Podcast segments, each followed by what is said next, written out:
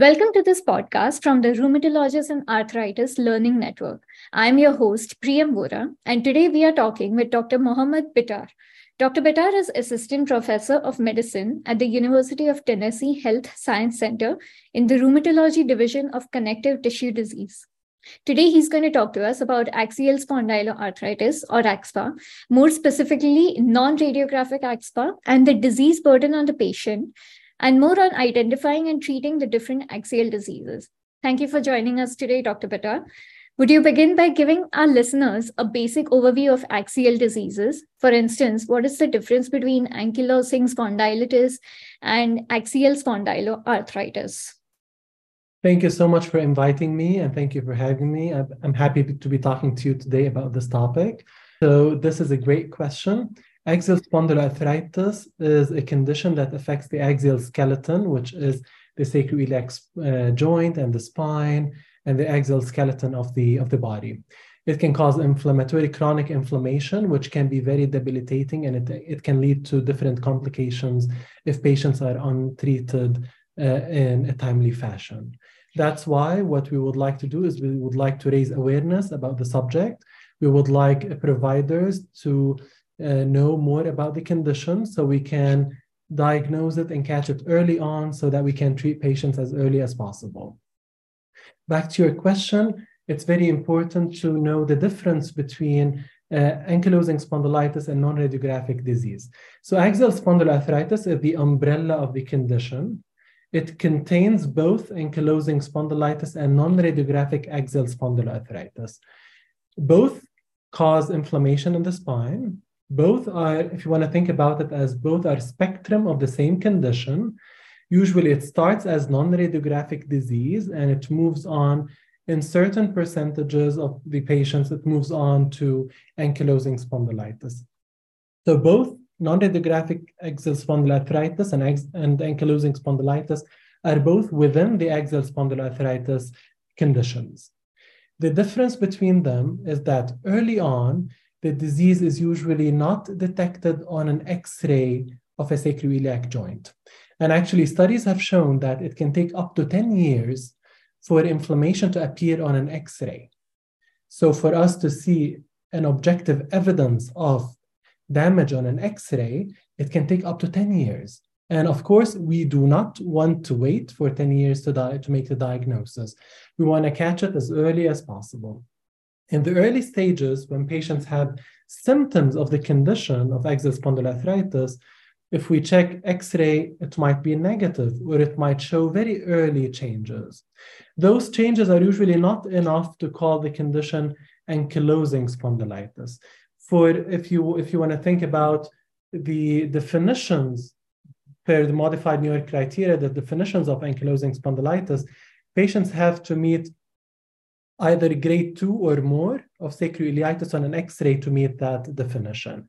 And if we are catching it early on, patients might not meet those definitions.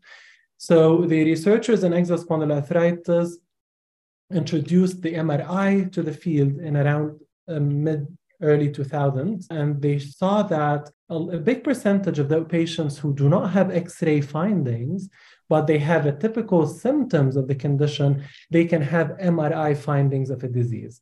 So if we do MRI pelvis on those patients, we might see bone marrow edema, inflammation, uh, certain findings of um, inflammation or damages in, in the MRI and the sacroiliac joints and so on.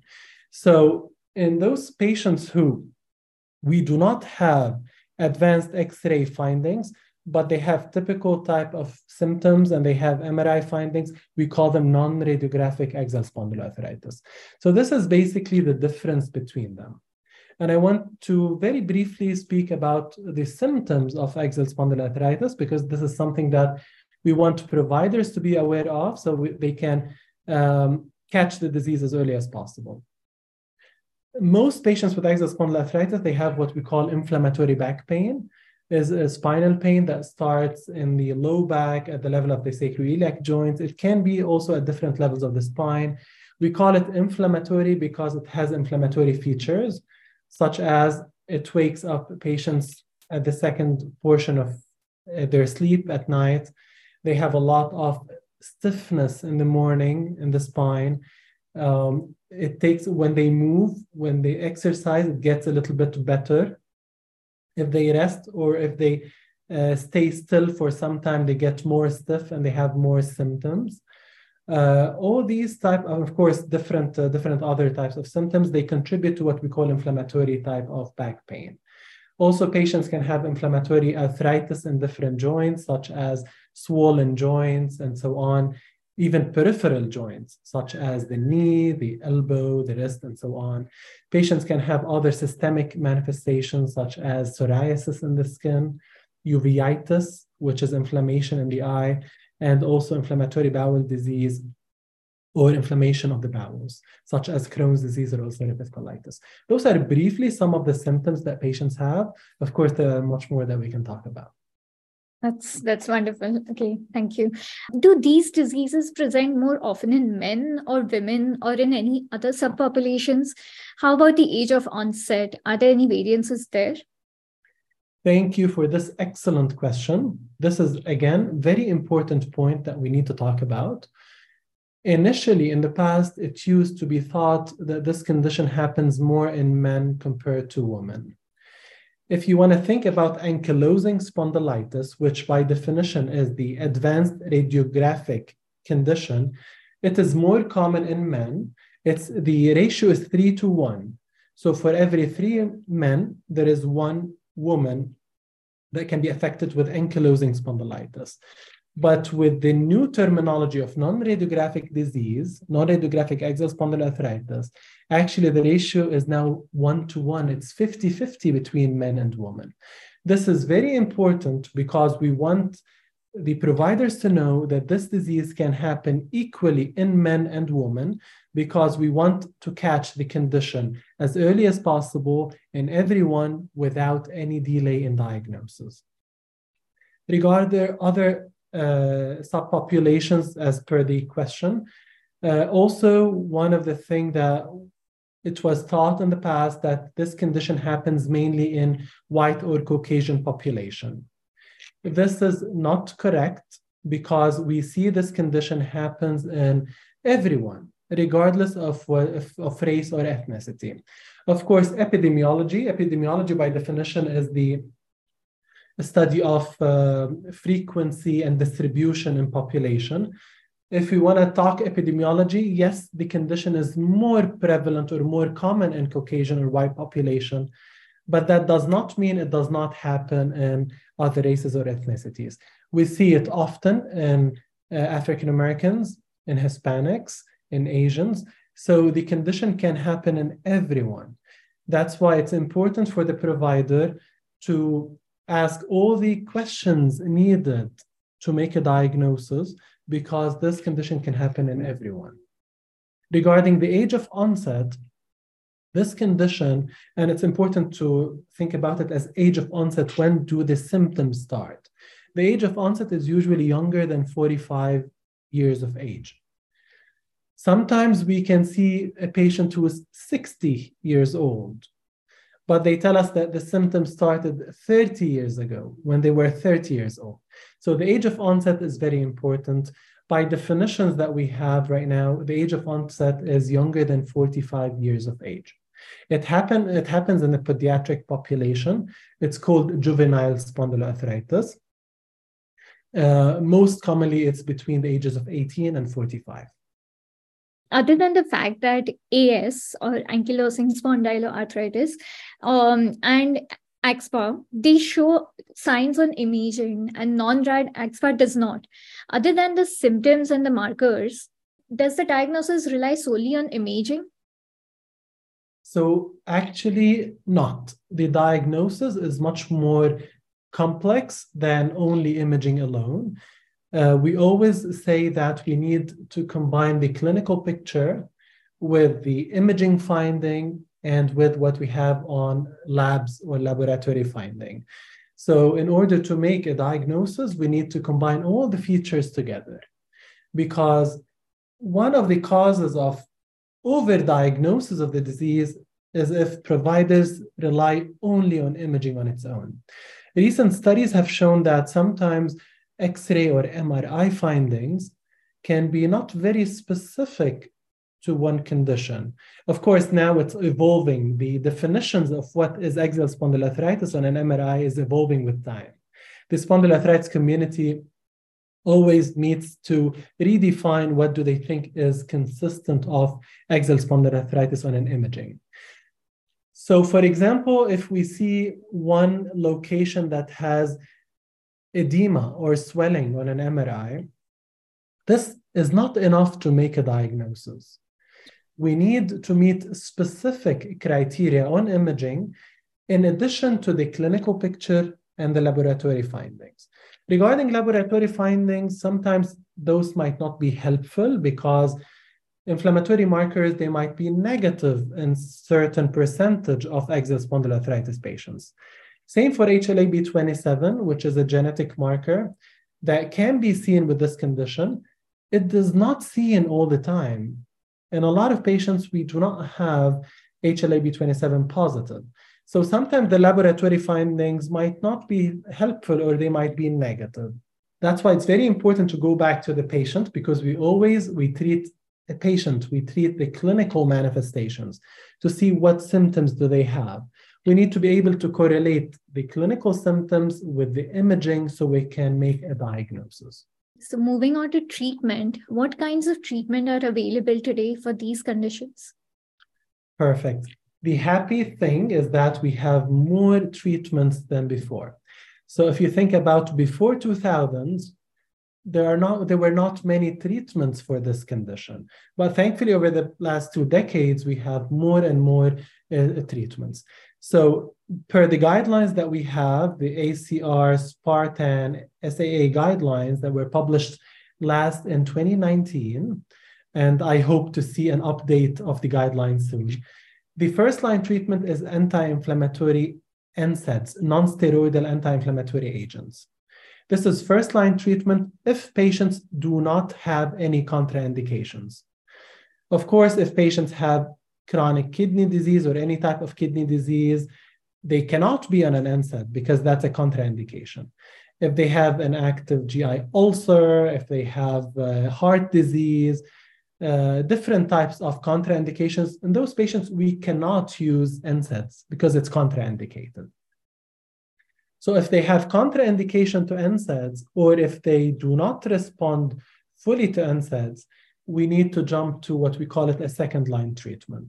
The second line treatment is usually tumor necrosis factor inhibitors, TNF inhibitors. Those are biologic treatments. TNF inhibitors, again, in the absence of contraindications. What are the contraindications to NSAIDs? There are different type of contraindications, but mainly demyelinating diseases such as multiple sclerosis or advanced heart failure. Those type of conditions can be contraindications. Of course, any type of infection such as tuberculosis, active hepatitis, things like that can be contraindications. Uh, definitely, we do not want to start anyone on a biologic treatment if they have an active infection. The infection has to be treated. So uh, again, with all of those type of uh, classes, we need to make sure patients do not have contraindications before we can uh, start them on the medication. So in, if they do not have a contraindication, then TNF inhibitors will be the second line treatment. Uh, if they have any contraindications or if they do not respond fully to TNF inhibitors, then we move to what we call third line, third line treatment, which is interleukin 17 inhibitor, which is again, it's a biologic treatment. Uh, interleukin 17 inhibitor as well, they have their own contraindications. For example, active inflammatory bowel disease would be a contraindication for interleukin 17 inhibitor, infections as well, and so on. And newly and recently, the Janus kinase inhibitors were approved. This class was approved for the treatment of axial spondyloarthritis. Uh, at this point in time, uh, per the 2019 guidelines, they were not approved at that point in 2019. So they were put after the third line treatment or with the third line treatment after patients if they fail interleukin 17 or they have contraindications. At this point in time, we do not know where will it be their position on the treatment guidelines. We hope to see it soon when the treatment uh, guidelines are updated. We hope to see where the position of Janus kinase inhibitors will be. In the practice, usually uh, Janus kinase inhibitors and axial spondyloarthritis are used if patients fail or have contraindications to TNF inhibitors or interleukin 17 inhibitors. You might want to ask me, what is the role of methotrexate or the what we call them synthetic DMARDs? Those medications do not play a role in axial disease uh, treatment. Spinal disease, those medications do not work on spine. But those medications can help if patients have peripheral arthritis, or for example, if they have uveitis, methotrexate might help, and so on. That was good to know. Would you monitor a patient with non-rad axSpA differently from a patient with AS or radiographic axSpA? Uh, no. So actually, what I would like the speakers to know is that we think about non-radiographic disease and ankylosing spondylitis as a spectrum of the same condition. So we we monitor a similar way, we treat them in a very similar way. They have a little bit of differences between them, but mainly they are they are both they belong to the same condition. That's why the monitoring is very very similar. The treatment is very very similar, and also the studies have shown that the burden of the disease it can be very similar between ankylosing spondylitis and radiographic disease. So patients will have very similar type of symptoms, very similar burden of the disease, very similar functional uh, disability and uh, or functional impairment, if I want to say, or pain symptoms and so on. Ankylosing spondylitis, because they have more advanced radiographic changes, usually they have a little bit worse functional impairments, a little bit worse measurements on exam and so on. But the burden of the disease is very similar between both between both entities. What advice would you have for fellow rheumatologists who are trying to make a definitive diagnosis and then choose a treatment for these patients? Perfect. So, uh, my main advice is please, please help us as much as possible to make the diagnosis as early as possible. Again, there is a lot of delay in diagnosis in this field in specific, in the field of axial spondyloarthritis. Studied, studies have shown that on average, the global, global studies, the average delay in diagnosis around 6.7 years from the onset of symptoms to diagnosis. Imagine patients can be suffering from the condition for around six or seven years on average before they can get a diagnosis and before they can get treated. This can lead to a lot of debilitating symptoms, to progression of disease and complications, and we do not want that. That's why I want my fellow rheumatologists to please help us as much as possible to, to diagnose and catch this condition early so we can help patients as much as possible. So, the most important thing is to know the manifestations of the disease, to read more about the condition, to know how patients present, by appreciating the presentations of the condition, it will be easier for us to think about it so we can make a diagnosis for it. I always say that if you are in doubt, always ask for help, ask for support, especially for primary, uh, special primary care providers and so on. If they have a question, they are not sure about what's going on, please ask the rheumatologist, please refer your patients because we, we want to see the patients. We want to catch them, catch the condition as early as possible so we can treat as early as possible. One of the most difficult uh, things to do is to make the diagnosis. This is very uh, tricky because, again, it's not very easy to make this, this diagnosis. So, when patients are getting evaluated and getting work up to make a diagnosis, we want uh, support as much as possible. If the rheumatologist also in doubt, please try to reach out to one of the expert rheumatologists in the field to run the case by them to see what do they think, because we want to help you to make a diagnosis and reach this, this diagnosis. When it comes to treatment, thankfully we have the treatment guidelines which, which guide the providers and rheumatologists on how to proceed. Um, it's not it's not a complicated guideline It's uh, pretty straightforward. Mainly, we need to know what manifestations patients have. If they have, is it purely musculoskeletal disease or is it affecting other parts like the eye, uveitis or inflammatory bowel disease or psoriasis and so on? We will know what manifestations patients have. We will think about what comorbidities they have. Do they have heart problems? Do they have kidney problems and so on? We need to collect all these information. And then based on that, we can choose whatever the appropriate treatment is for the patient. If there is, if the rheumatologist reaches a position where they tried different type of medications, patients are not responding as they would have liked to see a response. At that point, we advise the rheumatologist to rethink about the diagnosis. Is it the is it, are we dealing with the correct diagnosis or are we dealing with a mimic of the condition? Of course, we always need to think about this, even as, especially at the beginning of the when we see the patients, when we make a diagnosis, we want to make sure we're not dealing with a mimic we want to make sure that we are trying to reach the correct diagnosis as much as possible. So after that, of course, patients will be put on a treatment. If at some point the patients are not responding as the physician would like to, at every stage, the rheumatologist will have to rethink about the diagnosis to make sure that they arrive to a correct diagnosis. Again, if they are in doubt, that they have some questions that they cannot answer, I would recommend that they should always reach out to an expert in the field to see if they can get some help in trying to think about the condition, about the presentation of the patient to get some help and support. Thank you for taking the time to talk to us. Once again, for our listeners, that was Dr. Mohamad Bittar speaking about the dis- disease burden of the different axial disease on the patient and the different ways to combat them. Thank you, Dr. Pittar. Thank you so much and have a great day.